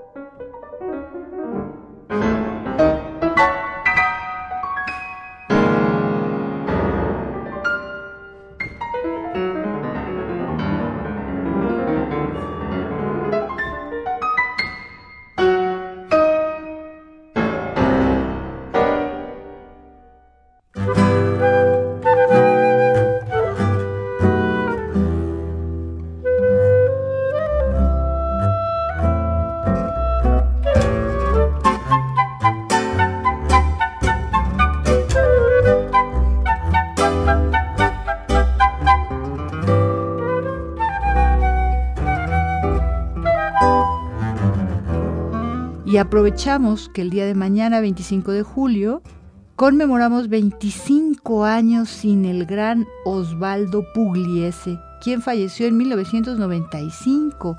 Él también fue pianista, director de orquesta y compositor argentino, quien desarrolló arreglos dramáticos que conservan fuertes elementos del tango de salón, pero que también anunciaron el desarrollo de la música del tango de concierto. Él escribió lo que estamos escuchando ahora, su primer tango que se llama Recuerdo o Memory en 1924 cuando tenía apenas 19 años. Dos años después se grabó y se convirtió en un clásico. Pugliese tenía simpatías comunistas y le ganaron mucha hostilidad el presidente Juan Perón en su tiempo. Pugliese era un hombre íntegro y humilde, Pasó años en la cárcel debido a sus creencias y el gobierno restringió sus grabaciones por 10 años. Como comunista, organizó su orquesta como un colectivo y les pagó por su contribución y se ganó su lealtad. Sus miembros principales se quedaron con él casi 30 años, de 1939 a 1968. Esto que estamos escuchando es de un álbum argentino-mexicano, producido en México por Queen de Chim Recordings y se titula Tango Íntimo. Interpreta el ensamble Cuatro para Tango. Jorge López Ramos en la guitarra, Emiliano López Guadarrama en el clarinete, Leopoldo González en la flauta y Andrés Martín en el contrabajo y arreglos.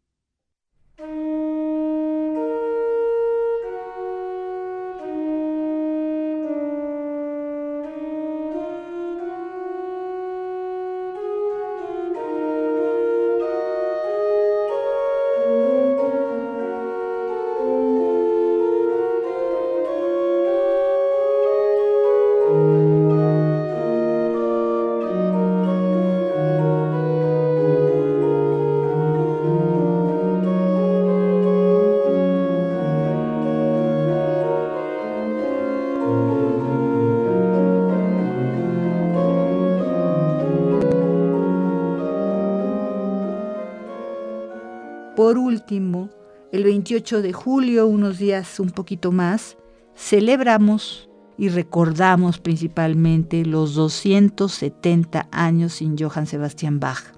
Por eso estamos escuchando el contrapunto 1 y lo fusionaremos también con el contrapunto 14, la fuga 14 que no llegó a completarse de esta obra, Die Kunst der Fuge, en alemán, escrita entre 1738 y 1742 BWV 1080.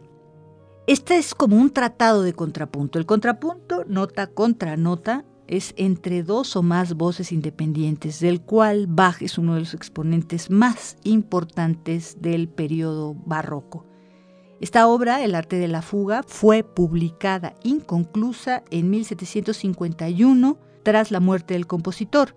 Cuenta la leyenda que cuando Bach murió, sus hijos se ocuparon sin dilación de preparar esta obra para su impresión y comentaron que en su lecho de muerte, Johann Sebastian, incapaz de concluir el último contrapunto, dictó un coral a cuatro voces representando así el súbito final de su aliento al despedirse de la vida. Como dijimos, está conformada por 14 fugas y también cuatro cánones, todos sustentados en el mismo tema que acabamos de escuchar en re menor, aparentemente simple. Esta obra fue publicada sin indicación alguna de su instrumentación ni de su orden, que ha dado lugar a numerosas versiones. En esta, la organista Joan Lippincott deja inconclusa la Fuga 14 como último número. Son dos discos que les recomiendo muchísimo. Esto es un álbum del 2012 grabado en Estados Unidos por el sello Gotti Recording. Esto es todo por hoy. Nos despedimos deseándoles un feliz, acogido y tranquilo resguardo. Muchas gracias y nos escuchamos muy pronto.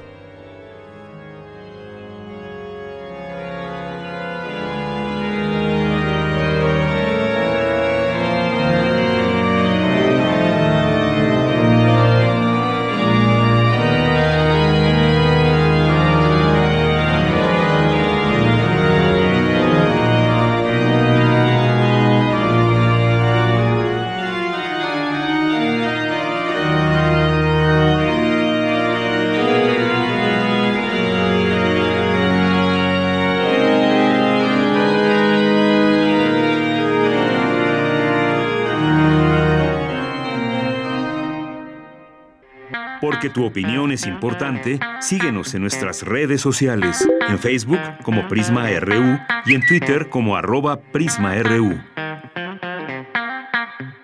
Queremos escuchar tu voz. Nuestro teléfono en cabina es 55 36 43 39. Continuamos dos de la tarde con 47 minutos. Muchas gracias por seguir con nosotros aquí en Prisma RU. Y bueno, pues ya casi nos vamos despidiendo, pero todavía está Monse Magia, que hoy nos acompaña en Cultura. Adelante. Hola, Deyanira. Ay, se rodó otra vez, no nos metió el, el, el, inicio de cultura. ¿Qué fue hoy, Rod, el Dalet? ¿Qué sucedió por ahí? Pero bueno, ya te escuché, Monse. Qué gusto. Lo puedo hacer yo. O a ver, por ahí lo tienes, Rod. A ver si, a ver si nos lo pone. Va, toma dos. A ver, toma dos, Rod. Tres, dos, uno. Ahí está.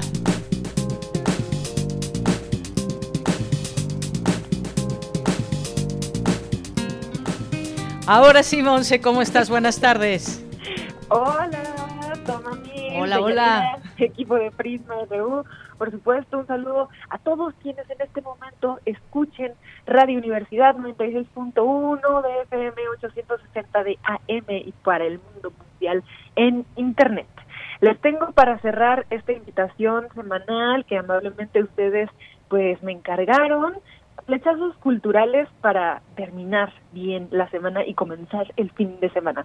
En este confinamiento se nos ha hecho ciudadanos del mundo. Hace muchos años vi la película Day in a Life, donde convocaron a nivel mundial a grabar un día en la vida de miles de personas. El resultado final arrojó las más profundas muestras de humanidad dentro de la cotidianidad demostrando que los humanos no solo somos iguales en condición social o nacionalidad o condición racial, sino en nuestro espíritu. Riley Scott, director de este proyecto, nos invita a grabar nuestro día mañana 25 de julio y mandar después el video para que ustedes sean personajes de la película Day in a Life, versión confinamiento 2020. Es una convocatoria para todo el globo. Y querido Radio Escucha, ¿cuál es tu nombre? ¿Qué harás hoy? Y mañana, ¿qué sientes? ¿Qué piensas? Quizás lo sabes o quizás no, pero yo sé que tu vida tiene algo de extraordinario y también quisiéramos conocerte. Cuéntanos en Twitter, en redes sociales de Radio UNAM, de Prisma RU, sobre ti y si es posible, graba mañana tu día y aplica para esta película colectiva porque les voy a dejar el enlace en Twitter, en Montemagia, arroba Montemagia, para que sepan cómo participar se den un clavado al tráiler al tráiler y se animen de ser parte de una convocatoria fílmica que estoy segura los va a conmover. También saludamos honoramente a Sonia Vilés, que desde hace cinco años y más ha participado a través de su agencia, el Colibrí, Agencia Cultural, para promover y difundir agrupaciones musicales para nuestra programación, por ejemplo, en intersecciones. Ella nos recomienda asistir mañana, conectarnos, 25 de julio igual, al Festival Internacional de Mujeres Músicas, la UEN la programación de nuevo en un link vía Twitter y conocerán propuestas como por ejemplo Celeste Vams, Análoga y consulten horarios, abran sus oídos y sentidos a este festival que reconoce, empodera a las mujeres internacionales, por ejemplo, de Argentina, de Chile, de México, a través de una plataforma. Les aseguro que son de calidad y la programación la podrán consultar también en línea. Recordemos que es muy necesario pues hacer resistencia y una mujer con una guitarra de por sí ya es política. Ah, también no podía dejar pasar la oportunidad de recomendarles que lean la revista rúbrica de Radio UNAM.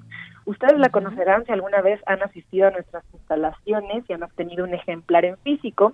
Y si no, la pueden consultar en línea. En la página de Radio UNAM, arriba hay un apartado para esta publicación. Si le dan link, encontrarán los ejemplares en digital. Se registran fácil con su correo y les da acceso a lecturas completas de todos los números, con plumas que escriben sobre ciencia, arte, cultura, el acontecer del mundo y reconocidos hombres y mujeres.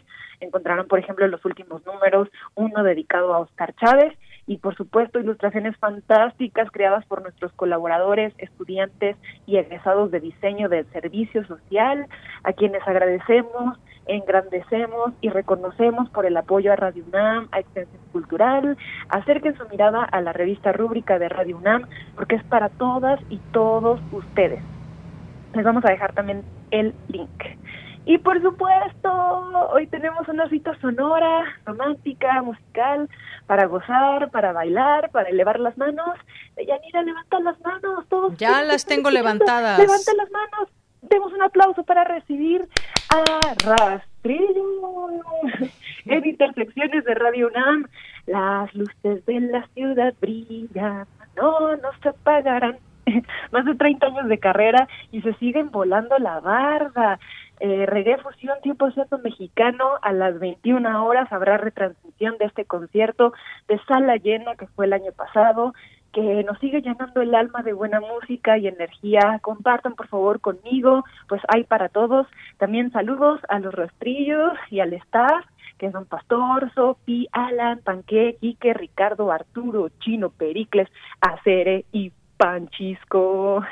Muchas gracias a todos por existir crear. Oye, ya 30 años, Monse, de musical, más de 30 hoy son 31, no, bueno, no hoy, este año son 31, este que ellos nos cuenten. Eh, también vamos a agradecerles a todo el equipo de Intersecciones por hacer cada viernes un sueño posible. Prometí que no lloraría, menos en la Radio Nacional, pero sonrío de pensarlos, de extrañarlos. Muchas gracias, equipo de Radio UNAM. Radio Universidad brilla gracias a su luz y su trabajo. Y así que a las nueve horas de la noche estaremos con ustedes para recordar sonoramente este concierto. Por supuesto, gracias de Yanira, producción de Prisma RU, al equipo completo, a nuestra compañera Tamara Quiroz por la invitación a esta colaboración. Y mi última recomendación es que amen, que amen mucho. Y cuando crean que han amado demasiado, amen más porque del amor viene el arte, la comunión y la cultura. Siempre a su servicio, amigos y radioescuchas. En esta voz, Montserrat Muñoz. Muy bien, pues Montserrat Muñoz, muchas gracias por acompañarnos esta semana. Ya la próxima semana estará todo el equipo completo y es que pues también hacía falta un poquito de un poquito de, de pues de frenar las, las actividades cotidianas cambiar un poco el escenario, pero ya estábamos, ya estaremos de regreso todos el próximo lunes. Muchas gracias. bueno. Y ya casi nos despedimos, ahí por ahí ya escuchamos un poco de música. Gracias, Monse, un abrazo. De nuevo, siempre, gracias. Abrazo sonoro.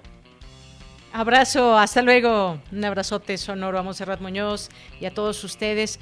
Ya casi nos vamos. Miren, antes nos llegó un correo del licenciado Esteban Hernández, a quien saludo con mucho gusto que, bueno, dice que hubo un comentario confuso sobre el Festival Cervantino.